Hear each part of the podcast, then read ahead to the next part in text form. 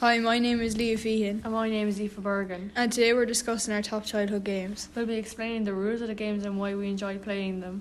Starting off with the first game, we have Manhunt. To play Manhunt, you start off with choosing the hiders and the hunters. You can have one hunter or a team of hunters. The hiders have 1 minute to find a hiding place where they will try not to be found. After a minute, the hunters try to find everyone, and once you're found, you join the hunter. It's a good game for a big crowd of people.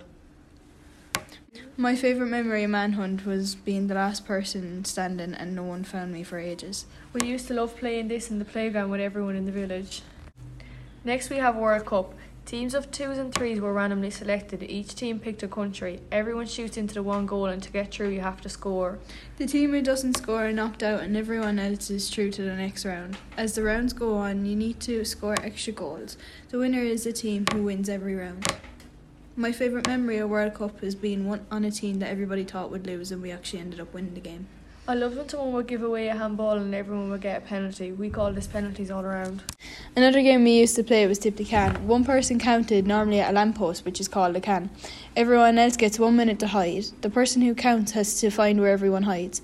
If they spot someone, they race back to the can. They have to touch the can and say, "Tip the can, I see somebody" in their hiding spot. Or if they're chasing them, say, "Tip the can, I see someone coming towards me." If the hider beats the counter to the can, they can free themselves by saying, "Tip the can, I free my soul." The last person standing then has a chance to free everyone. If they beat the counter to the can, they can say, "Tip the can, I free all souls." So the counter is on for the next round. Tip the Can was my favourite childhood game because I was always able to beat the counter to the can. My favourite memory was when we put different shoes and jackets on people and hid their faces so they couldn't be caught and they could free everyone else. Our favourite game that we played when we were younger was Rounders. This was a staple at Cool Camp and caused lots of arguments because each person played with different rules. The major rules in Rounders include: one team was batting while the other team was catching. The catching team has a thrower. They throw the ball to each batter, who tries to hit the ball as far as they can. The catching team has to catch the ball or hit the base the person is running to.